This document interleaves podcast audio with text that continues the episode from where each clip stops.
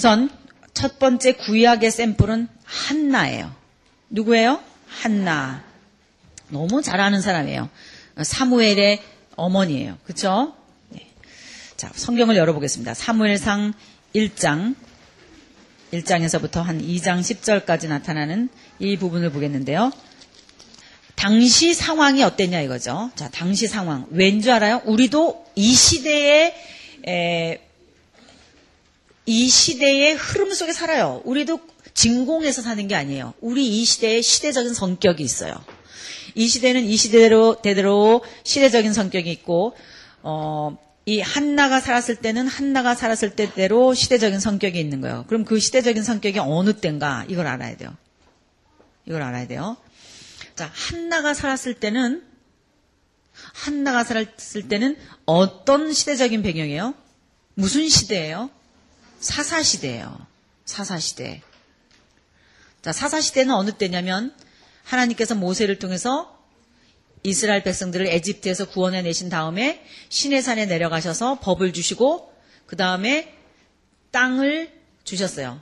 여호수아를 통해서 땅을 정복하게 해주셨어요. 그래서 여호수아 시대 때부터는 이미 살고 있었던 어, 가나안 사람들 내쫓고 하나님의 나라 백성들이 들어가서 살게 돼요.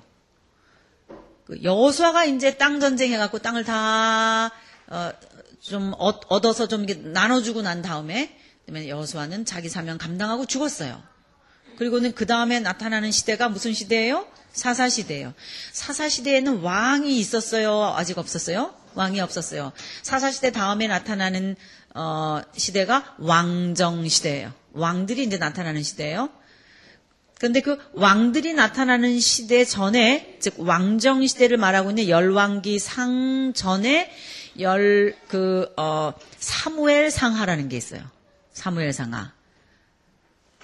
솔로몬은 열왕기 상에 나타나는데 솔로몬 전에 있었던 왕 누구하고 누구? 다윗, 사울. 사울은 어 사무엘 상하 시대에 사는 사람이었다는 거죠.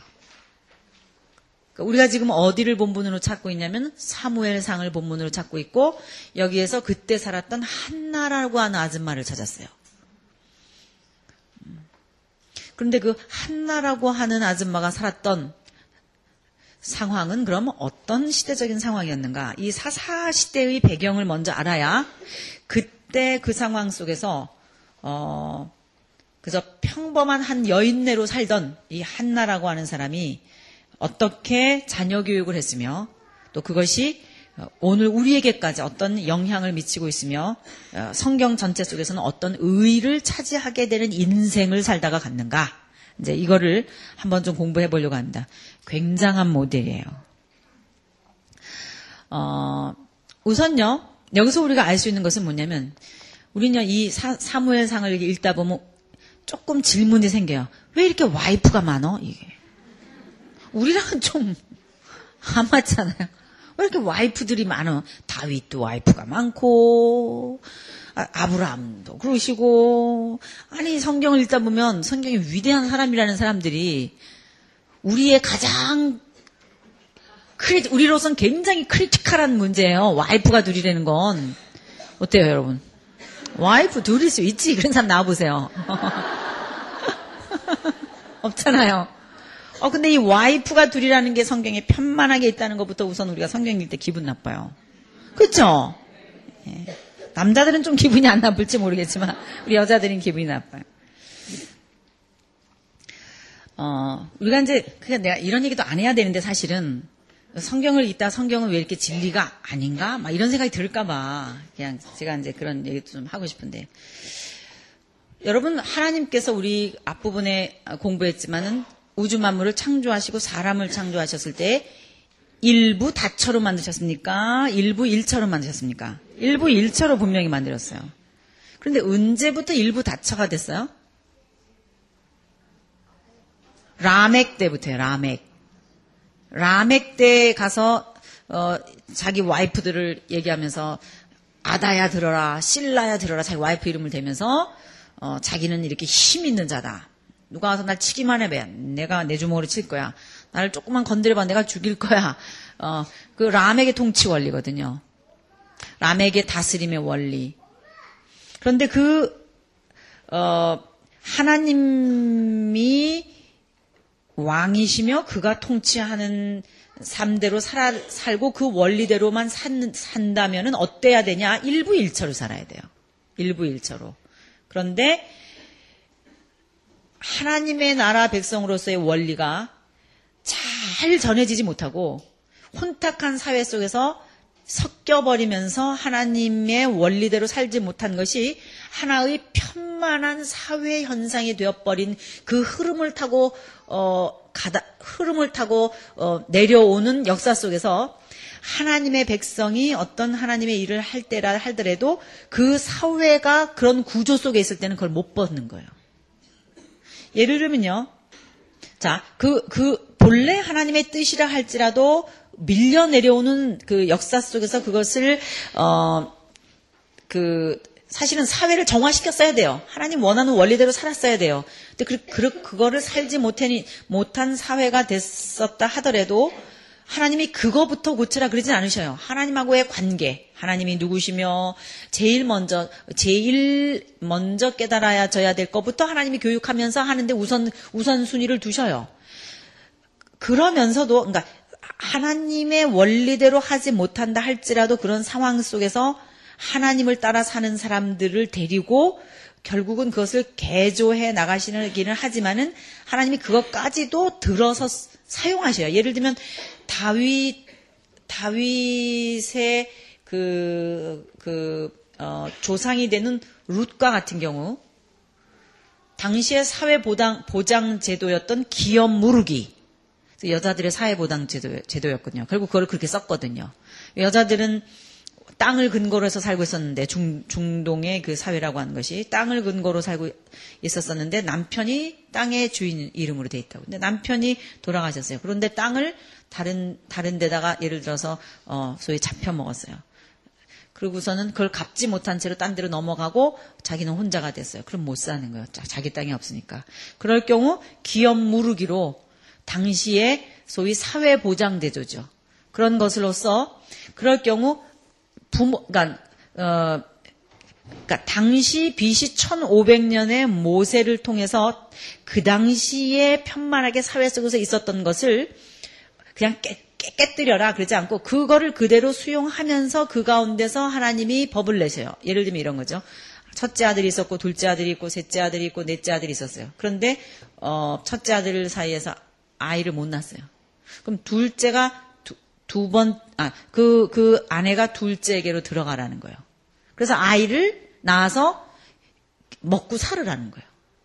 그, 그 여자가.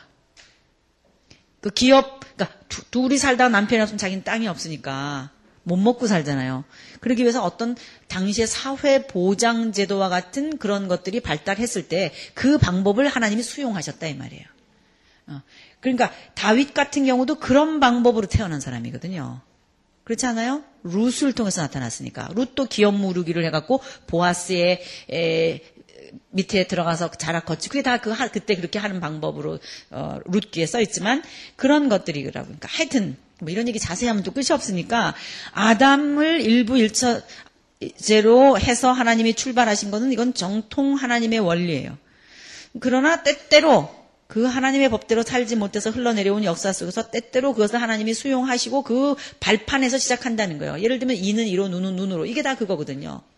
사실은 하나님의 법은 눈은 눈으로 이는 이로가 아닙니다. 본래는 뭐예요? 내 이웃을 내 몸처럼 내 목숨을 주려는 거예요. 그러나 그렇게 얘기하는 것은 뭔가 당시에 법이라고 하는 것이 한 대 때리면 두 대 때리는 거라 그랬잖아요. 그러니까 법이 아니라 당시의 사람들의 그 마음의 법이 나 누가 나를 한 대 탁 쳐요. 그럼 난 몇 대 때리고 싶다 그랬어요? 두 대 때리고 싶은 거예요. 그러나 성경은 뭐라 그래요? 한 대 때리면 한 대만 때려라. 이게 하나님의 당시 상황 속의 상황을 고려해서 낸 그 당시 사람들에게 낸 법이라는 거죠. 그럼 그게 절대법이에요? 아니에요. 그 시대 속에서 그 상황 속에서 하나님이 주신 어, 질서, 그 사회를 유지하기 위한 그 당시의 풍토까지 감안하셔서 준 그 당시의 어, 법이 법으로 준 거라는 거죠. 그러니까 신약에 오면 들어온 거 다 먹어라 이렇게 말씀하시는 거거든요. 그게 그런 내용들이군요. 그러니까 나중에 신약에 와서 보세요. 바울 같은 경우 노예 제도를 뒤엎어라, 종두라, 분기하라 그러지 않았어요. 그대로 받아들이라 그랬어요. 종은 종으로. 그럼 우리가 현재 생각으로는 어떻게 해요? 사람과 사람 사이에 종이 있다라고 하는 것은 이거는 비성경적인 것 같거든요. 지금 우리가 생각할 때. 그러나 바울 당시에는 노예 제도를 어떻게 했어요? 기본으로 전제하고 그 위에서 활동했어요. 그렇지 않아요? 오네시모라든지 빌레몬이라든지 이런 얘기가 다 그런 얘기잖아요. 그러니까 이런 생각을 해보면은 하나님께서 한 시대 속에만 적용되는 어떤 원리를 문화적인 요소로 주셔서 그것을 그대로 어, 쓰시기도 한다는 거예요. 그러니까 어떤 그런 흐름 속에 성경에 보면은 그런 일들이 나타나는 거예요. 그러니까 너무 그렇게 심각하게 생각하지 마시고. 자, 하여튼 이 당시의 사, 회상이라고 하는 것은 어떤 건가? 본래 말씀대로 못한 거예요. 그러니까 또 뭐 그런데 그런 여러 그 어, 어, 어, 그 사회상 중에서도 이제 제일 중요한 것이 뭐냐면 이때가 사사 시대였다는 거예요. 사사 시대. 그럼 사사 시대가 어, 떤 때인지를 우리가 알아야 돼요. 그럼 사사 시대 때는 어떤 때인가? 사사기 맨 뒤에 보면 이렇게 됐어요. 때에 왕이 없었으므로 백성의 소견에 옳은 대로 행하였더라. 그러면 그 시대는 어떤 시대를 말하는가? 두 가지 버전이라 그랬어요. 사실은 이 나라의 왕은 누구예요? 하나님이셔야 돼요. 모세나 여호수아를 통해서 하나님이 나라를 이루셨습니다. 땅까지 주시고 국민을 내주 아브라함을 통해서 국민을 내주시고 법을 주시고 이렇게 해갖고 이 나라가 완성이 됐어요. 그럼 이제부터는 사사 시대에 들어가면 사명을 감당하면서 살아야 돼요. 하나님의 백성이라고 하는 정체성이 있어요. 그 다음에 어떻게 되냐? 사명 감당하는 삶을 살아야 돼요. 그런데 그 사명 감당하는 삶을 살 때 이 나라는 어떤 나라인가? 하나님의 나라예요. 구약의 하나님의 나라. 그럼 이 나라의 왕은 누구예요? 하나님이셔요. 하나님이 통치하는 나라예요. 우리가 창조 원리에서 배웠지만 하나님이 세우시려고 하는 나라가 있는데 유형 국가로 이 땅 위에 이스라엘이라고 하는 나, 라를 세우셔서 이제 당신이 통치하시려고 하는 그, 런 때라는 그러, 그렇게 여기까지 흘러왔다는 거예요. 그럼 이 나라는 어떤 나라가 되는가? 하나님이 진정한 왕인 줄 알고 하나님의 법도인 어, 모세 오경 이미 토라를 통해서 제시하신 모세 오경에 나타난 사회 원리예요. 그 법의 정신은 뭔가 위로 하나님을 사랑하고 이웃을 내 몸처럼 사랑하는 거. 신명기에 있잖아요. 그게 이 나라의 법의 정신이어야 돼요. 그런데 그 법이 많은 사람들 속에서 어, 적용되기 위해서는 뭐가 필요한가? 하나님은 하나님을 사랑하고 이웃을 내 몸처럼 사랑을 해야 되지만은 그것이 창조 원리이지만은 너는 나다이지만은 그것이 공동체 속에서 이루어질 때, 즉 사회를 향한다 그랬잖아요. 사회가 만들어졌을 때에 시간이 지나면서 뭐가 생기냐? 판례가 생기는 거예요. 뭐가 생겨요? 판례. 사람이 범죄했습니다. 범죄하고 나서 만들어진 이 사회상이라고 하는 것은 둘로 짝 갈라져서 내려온다 그랬어요. 하나는 하나님을 왕으로 인정하는 부류의 사람들이고 하나는 하나님을 왕으로 인정하지 않는 사람들의 삶이 흘러내려온다 그랬어요. 근데 하나님이 왕인 줄 아는 사회상은 하나님의 통치 원리를 따라 너는 나다라는 삶을 산다 그랬어요. 그래서 거기서의 통치 원리는 뭐라 그랬어요? 하나님의 사랑으로만 되는 그런 사, 회라는 거죠. 우리는 지금 아까 그 사회를 지향했어요. 근데 그렇지 않은 사회는 무엇이 통치하는 사회인가? 파워예요. 무력이에요. 힘으로 통치하는 사회라 그랬어요. 그러니까 그런 힘으로 통치하는 사회, 사회, 사회가 그, 그 만들어지면서 이 가난이라고 하는 이런 그런 그, 그 땅, 땅에 살고 있었던 그, 어, 본래 그 땅에서 살고 있었던 사람들이 뭘 하면서 살았나? 그 사람들이 바로 힘을 가지고 니무롯과 같은 또는 네피림과 같은 힘 있는 자가 왕이 돼가지고 자기 공동체를 다스리는 이게 뭐라 그랬어요? 제국주의 역사라 그랬어요. 이게 뭐라 그랬어요? 힘 있는 자가 천하통일을 하는 세계사의 흐름이라 그랬어요. 똑같은 샘플로 가나안이 이미 그거를 하고 있어서 하나님의 백성들이 그 땅을 밟으면서 하는 일이 뭐라 그랬어요? 이 땅에 하나님의 법도를 세우고 하나님의 윤례대로 가는 나라를 세우기를 원했어요. 그런데 이게 공동체니까. 공동체니까 하나님의 법의 정신인 사랑이라고 하는 것이 베풀어져야 하더라도 판례가 생겨야 된다는 거예요. 케이스가 자꾸 생기는 거예요. 사람이 또 많아지고 이런 일도 생기고 이런 문명의 이기도 발견되고 예를 들면 예를 들면 전에는 소 가지고 농사할 줄 몰랐는데 소 가지고 농사를 했는데 봐요. 그러면 소 가지고 농사할 때 생기는 여러 가지 일들이 생길 것이고 여러 가다 보면 판례가 생기고 가다 보면 또 일이 생기 이런다는 것이죠. 그러니까 당시 BC 1500년 전에 모세가 살았었을 때의 그 사회 환경 속에 꼭 있어야 할 판례들을 근간으로 해서 하나님이 그 공동체를 유지하셔야 되기 때문에 주어진 것이 뭐냐? 그게 법이거든요. 그게 뭐냐? 모세 오경, 일을 통해서 준 그 내용인데 하나님이 왕으로 계신다는 것을 분명히 알고 인간 왕이 통치하지 않아도 하나님이 법으로 써놓으신 그 내용들을 하나님이 통치하시는 규례로 알고 그 법도를 따라 그 하나님의 말씀을 잘 연구해서 인간이 왕으로 자기 생각을 따라 좌지우지하면서 왕의 통치, 인간 왕의 통치, 인간 왕의 아이디어, 인간 왕의 규례를 말하지 않는다 할지라도 그 공동체는 뭐가 있냐? 로가 있어요, 법이. 이미 그 공동체는 법이 있는 거예요. 그러면 하나님이 주신 법도를 따라 그 공동체가 유지되게 한다라고 하는 것은 곧 하나님이 통치하신다는 뜻이라 그랬어요. 그렇죠? 그러니까 하나님이 다스리는 나라, 하나님이 통치하는 나라가 되어서 지금 본격적으로 그 법도를 따라 아주 하나님의 백성들은 어, 얼마나 아름다운 삶을 사는가. 즉, 하나님의 나라 공동체 사람은 너는 나다 그러고 산다는 거예요. 서로 그렇게 이타적인 삶을 살면서 그 누가 강력하게 이래라 저래라 하지 않아도 남의 물건을 뺏는다든지 그런 일도 없고 남의 아내를 데리고 온다든지 그런 일도 없고 하나님의 법도가 있기 때문에 그 법도 안에서 살아가는데 인간 왕의 아이디어로 말하지 않아도 자기네들이 백성의 소견에 옳은 대로 행해도 아름다운 이상적인 그런 나라로 하나님이 통치하시는 그런 나라로 살아야 되거든요. 그게 어느 시대냐면 사사시대예요. 비로소 사사시대 되면 모든 게 다 이루어졌어요. 이젠 살아내기만 하면 돼요. 사명 감당하면서 다른 이방 나라의 모델이 되는 제사장 나라가 되는 그런 삶을 살기만 하면 돼요. 그러라고 있는 시대가 사사시대거든요. 때에 인간 왕이 없었어도 백성의 소견에 옳은 대로 행하여도 과히 어색하지 않은 그런 기가 막힌 유토피아, 이상적인 국가가 되었다. 사실 이렇게 말할 수 있는 그런 나라가 되었어야 됐어요. 그런데 사사시대를 보니까 어때요? 그런 나라가 아니에요. 사사들이 일어났다 들어갔다 일어났다 들어갔다 일어났다 들어갔다 하는데 보니까 그 실태를 보니까 엉망진창이에요. 사사기 뒤에 보면은 미가 신상 사건과 레위 첩 사건이 있어요. 미가 신상 사건과 레위 첩 사건이 말해주고 있는 내용이 뭐냐? 레위 지파들이 이렇게 엉망진창으로 살았다. 하나님의 말씀을 맡은 자들이 이렇게 살았다. 그래서 백성들에게 48개 성읍에 흩어져서 잘 가르쳐서 인간 왕이 통치하지 않아도 백성들이 말씀을 잘 깨달아가지고 이 레위들이 잘 가르쳐주는 말씀의 힘으로 백성들이 아름다운 이상적인 국가를 이루었어야 되는데 이 레위 사람들이 이렇게 살았다는 거예요. 그러니까 이런 레위를 보면은 이건 실망이야. 이 레위들이 이렇게 하나님의 말씀을 제대로 못 가르치고 아내들을 첩을 얻어가지고 내려갔다가 또첩 데리러 갔다가 와 오다가 또 첩이 또 바깥에 또 내놓음을 당해가지고 그 당시 레위 무슨 시대죠? 아니 그 어느 동네였죠?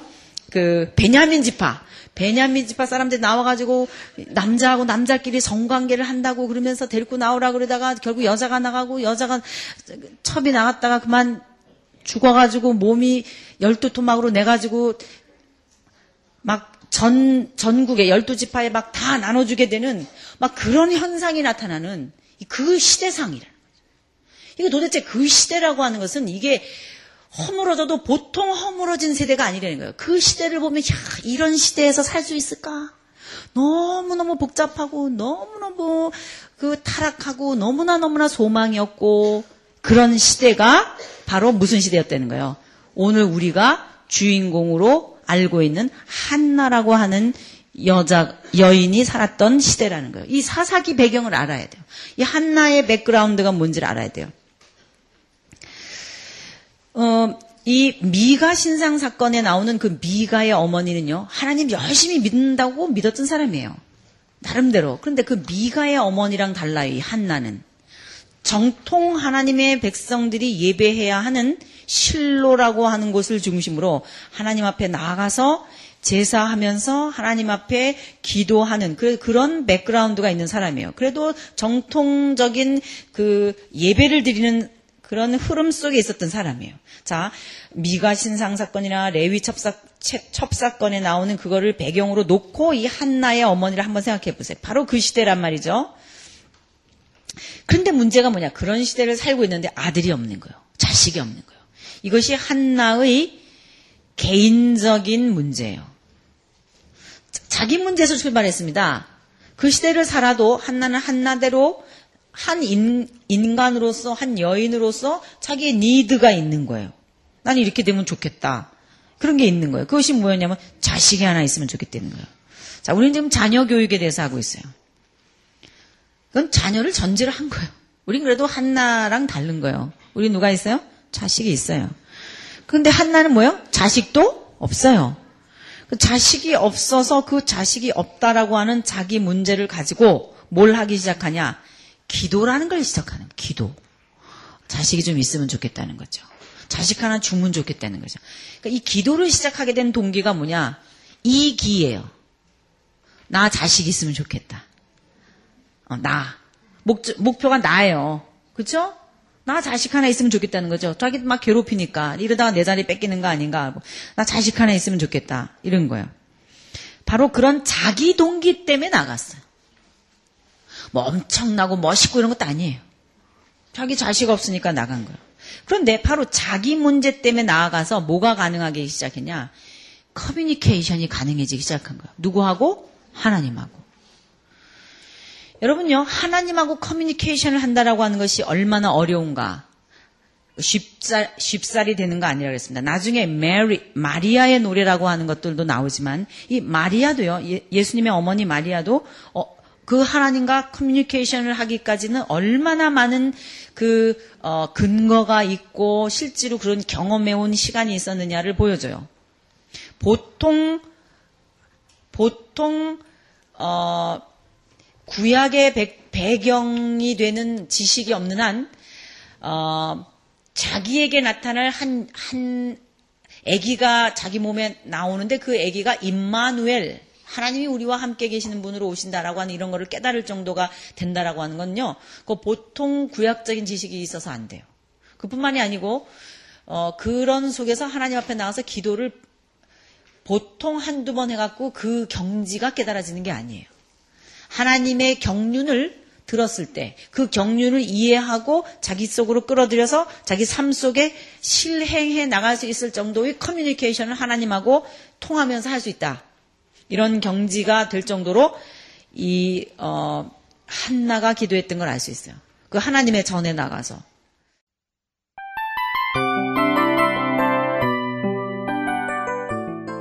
이 프로그램은 청취자 여러분의 소중한 후원으로 제작됩니다.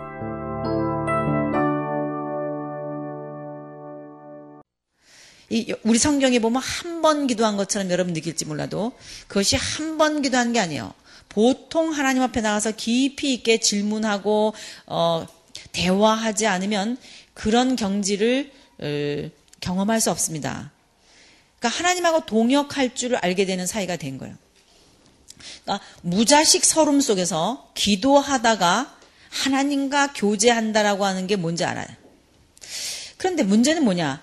그것뿐만이 아니라 내가 하나님을 하나님에게 나가서 기도했을 때 하나님 과 나하고 사이에 교제할 때 교제의 내용이 뭐여야 되느냐? 어떻게 하나님하고 어, 통해야 되느냐? 하나님하고 나 사이에 결국은 비즈니스가 뭐냐 이거야. 비즈니스가. 여러분요, 은행은 돈 갖고 서로 비즈니스 하는 겁니다. 은행은. 백화점은 물건 가지고 물건 때문에 서로 우리 고객하고 왔다 갔다 하는 거예요. 학교는 지식이라고 하는 것 같고 서로 피차간에 비즈니스 하는 거예요. 근데 하나님하고 우리하고 비즈니스를 한다. 뭔가 일이 있다. 그러면 그게 뭐겠어요? 뭐 돈도 아니고요. 뭐야? 진리예요. 하나님하고의 대화가 시작됐다라고 하는 것은요. 자기의 니드가 있어서 시작해도 결국은 뭐를 깨닫느냐? 진리를 깨닫는 대로 가는 게 목적이에요. 하나님은 우리를 그렇게 인도하셔요. 자기의 개인의 문제에서 출발하지만 결국 오고 오는 사람들에게 백성들에게 하나님께서 사용하시는 방식이 뭔가 하나님 아이 주셔야 한다는 것을 어, 아이는 하나님이 주셔야 한다는 것을 알아요. 그 하나님은 우주 만물을 창조하신 하나님이라는 걸 아는 거예요. 그리고 그 생명은 하나님으로부터 온다는 걸 아는 거예요. 우리는요, 애가 그냥 생겼어요. 우리 같은 경우는. 기도해서 난 게 아니라, 그쵸? 우리는 사실 그냥 애가 생겼어요.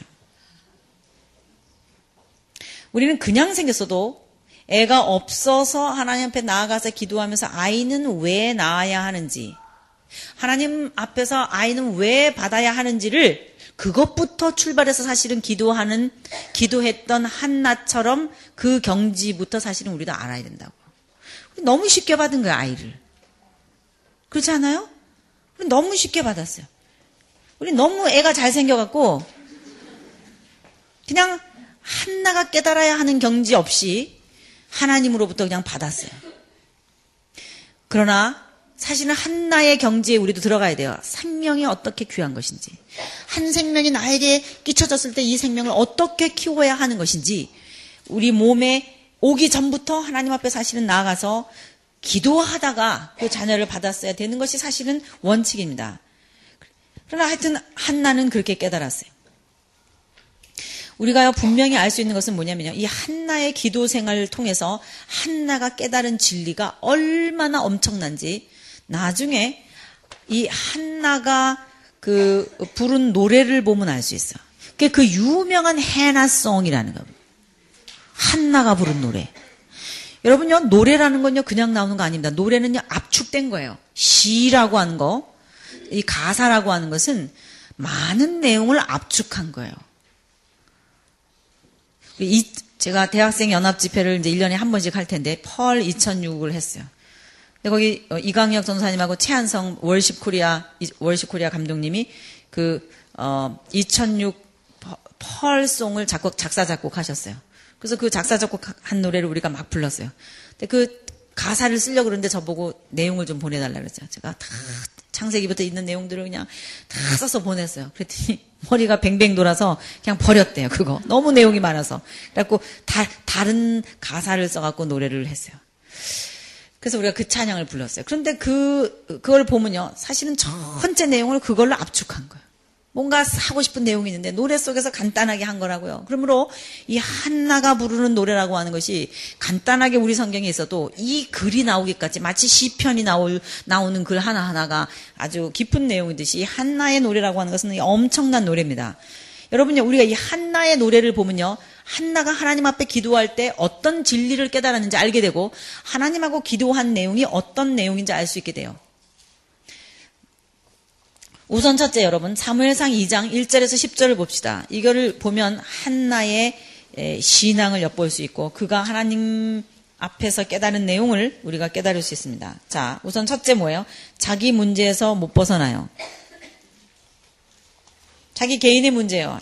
아기 때문에 아기가 없어서 그러다가 자기가 참 어, 힘들었었다라는 거를 어, 이제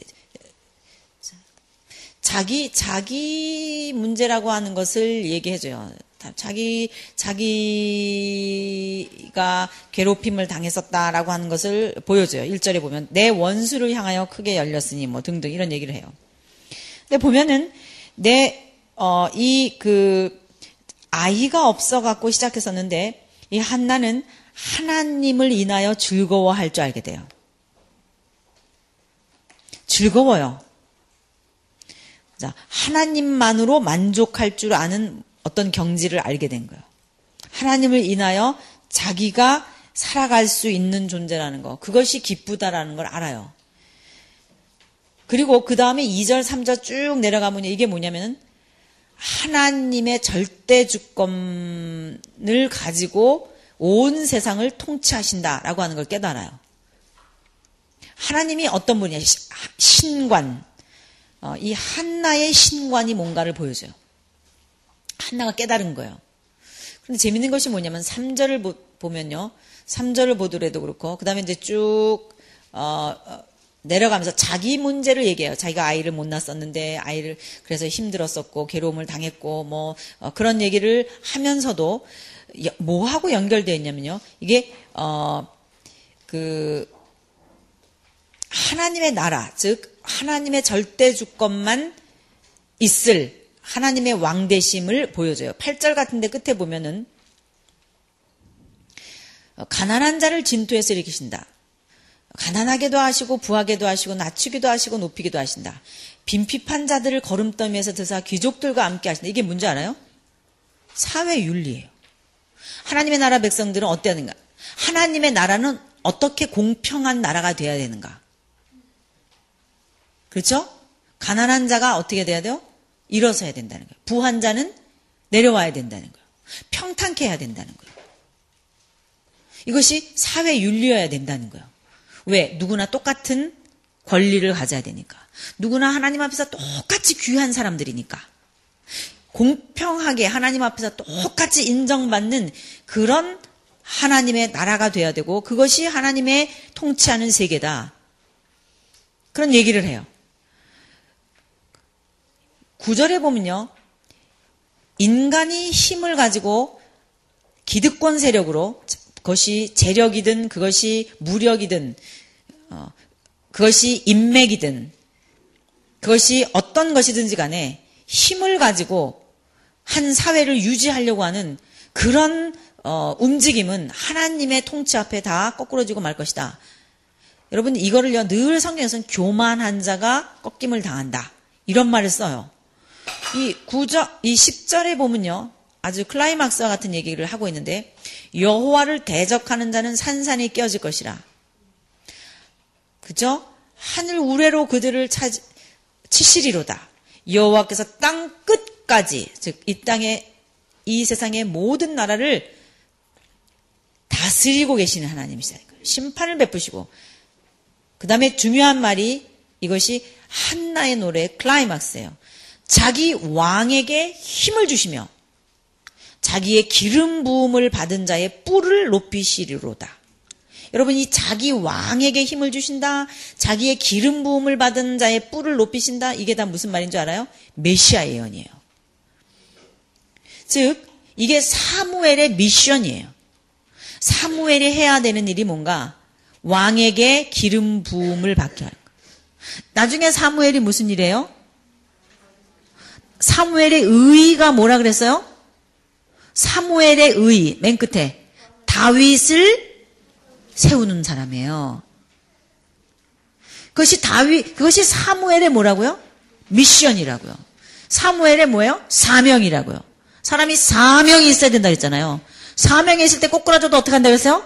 다시 일어난다 그랬어요. 사람은 뭘 깨달아야 되는 존재라 그랬어요? 사명을 깨달아야 되는 존재라 그랬어요. 사명이 그 인생을 가게 한다 그랬어요.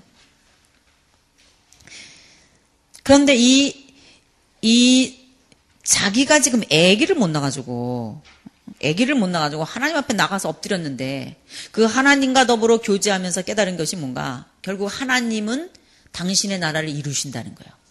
하나님이 통치하신다는 거예요. 하나님만 왕이시라는 거예요. 이 땅에 어떤 교만한 자도, 어떤 왕도 다 부스러질 거라는 거예요. 하나님만 왕으로 드러나실 거라는 거예요. 근데 그, 그 왕권을 가지고 오는 자기 왕, 여기 뭐라 그랬어요? 심판, 땅끝까지 심판을 베푸시는 그 하나님의 왕권이 있는데 그 왕권을 가지고 오시는 그, 그 분이, 분이 나타나는데 기름 부음을 받은 자의 뿔을 높이시리로다. 여러분, 이 기름 부음 받은 자, 이 코어는 뭐예요? 그리스도예요.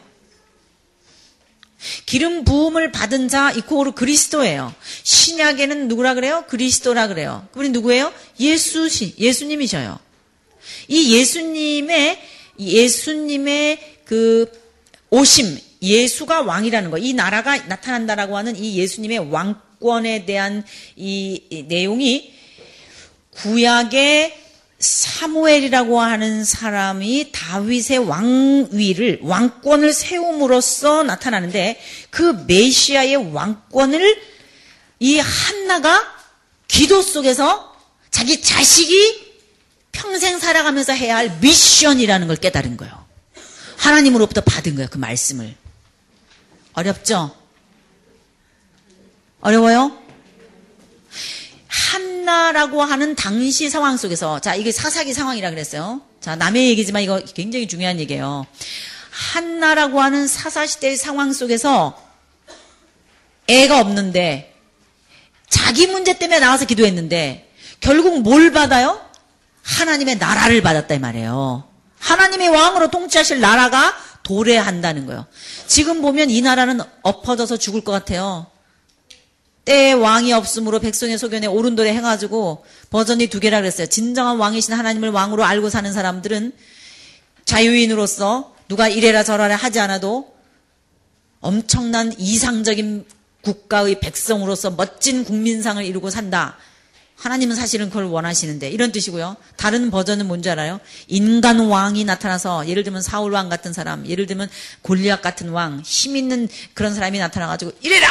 저래라! 안 하면 죽여! 이렇게 칼 갖고 하지 않으니까 자기 백성의 소견에 옳은 대로 행하갖고 엉망진창이 됐더라. 이런 버전이에요. 두 버전입니다.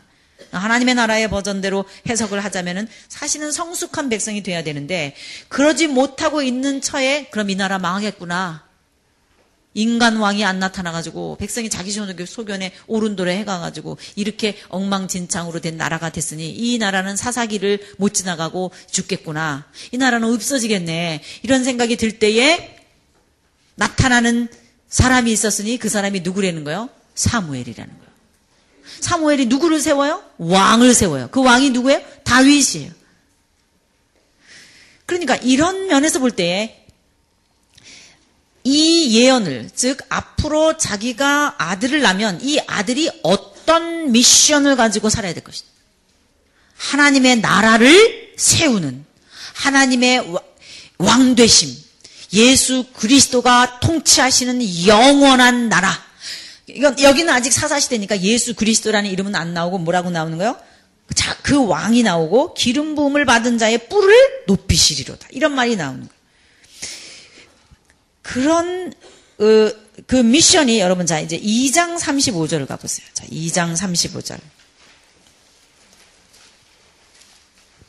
여러분요 이 말씀은 하나님께서 하나님께서 어, 엘리에게 당시 어, 성전에 있었던 엘리 제사장에게 하시는 말씀 가운데 일부예요. 이건 아주 하나님의 그 하나님 신적 발언, 어떤 그 큰 하나님의 말씀으로 그 엘리에게는 나타나시지도 않으셨었는데 이제까지 큰 말씀으로 나타나면서 하시는 말씀이 35절이에요. 자, 이 상황과 연결해서 생각해 보세요. 지금 어, 한나는 여자였어요. 엘리가 저 미쳐서 저런 말 하나 막 그럴 정도로 엘리 앞에서 그렇게 기도하던 여자 여인이에요. 그런데 하나님으로부터 무슨 말씀 받았냐? 이 메시아 예언을 받았어요. 그, 이 여인이 아들이 없어서 기도했는데 그 아들이 어떤 일을 할 건지를 하나님 앞에서 말씀을 받았어요. 근데 그것과 똑같이 하나님이 동력하시고, 맞아, 한나가 부른 그 노래. 한나가 깨달은 하나님, 한나가 한나의 생활과 그 자녀를 통해서 앞으로 어, 해야 할 일이 무엇인지를 깨달아가지고 그 노래를 불렀는데 그거와 똑같은 하나님의 말씀이 엘리에게 나타났다는 거예요. 그럼 뭐예요? 이제까지 한나가 누구하고 동역했다는 거예요? 하나님하고 동역한 거예요. 하나님의 입장과 한나의 입장이 어때요? 똑같아요. 하나님의 생각이 누구의 생각과 똑같아요? 한나의 생각과 똑같은 거예요. 이게 무슨 무슨 말이에요?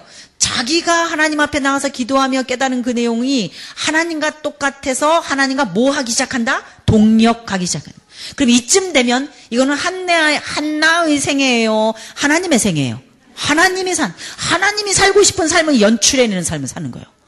자기가 사는 게 아니에요. 누구 삶을 사는 거예요? 하나님의 삶을 사는 거예요. 이쯤 되면. 자, 35절을 읽겠습니다. 시작. 내가 나를 위하여 충실한 제사장을 일으키리니 그 사람은 내 마음, 내 뜻대로 행할 것이라. 내가 그를 위하여 견고한 집을 세우리니 그가 나의 기름 부음을 받은 자 앞에서 영구히 행하리라. 이 메시아 예언을. 그 이제 이 사사 시대의 이 암울한 깜깜한 시대상 속에서 깜깜한 시대상 속에서 도대체 이곳에 선이 있겠는가? 이런 시대 속에 우리가 살 수 있겠는가? 이 혼잡한 세상 속에서 도대체 산다고 하는 것이 무엇인가? 이런 상황 속에서 하나님이 하나님 앞에 나가서 자기 문제로 엎드려서 기도했다 할지라도 자식 때문에 엎드려서 기도했다 할지라도 하나님이 그 기도를 통하여 하나님의 나라를 보게 하시고 하나님의 나라 경륜을 보게 하신다. 그럼 그때부터 뭐 하기 시작하는 거예요? 노래하기 시작하는 거예요.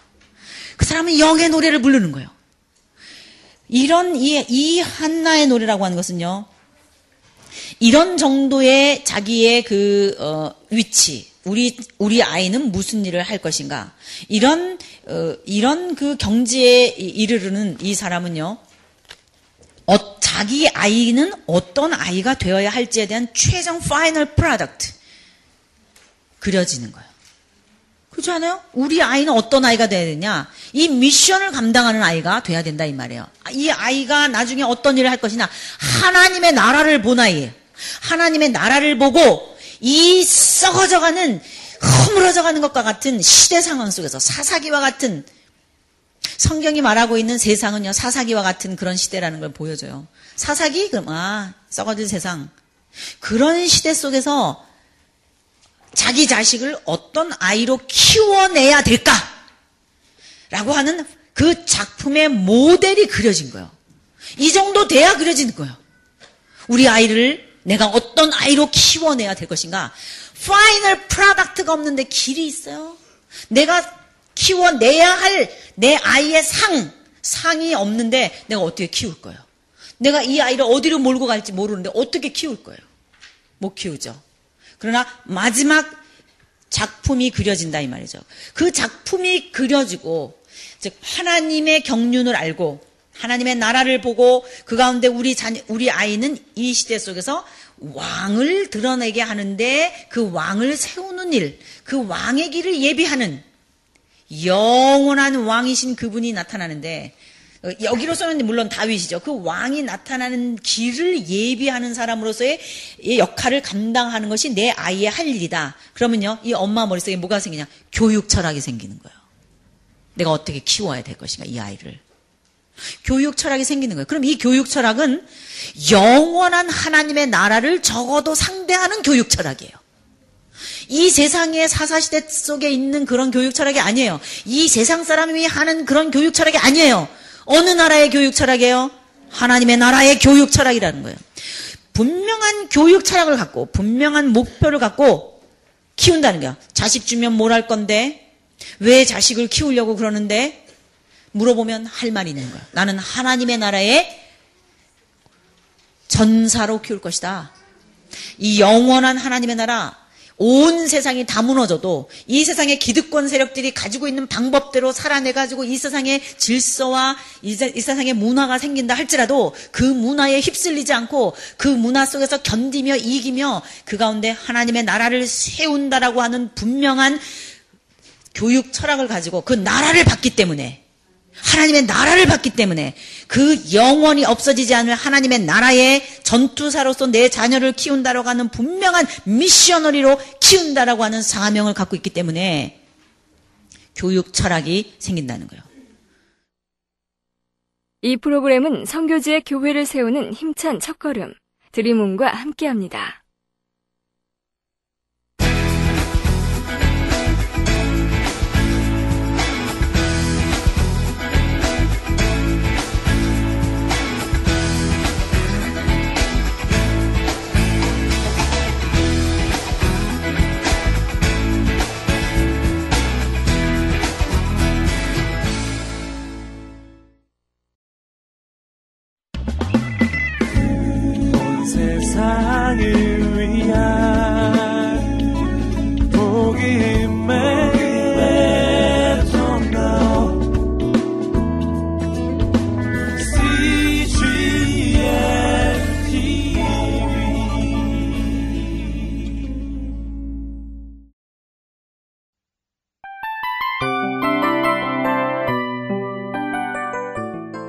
이 프로그램은 청취자 여러분의 소중한 후원으로 제작됩니다.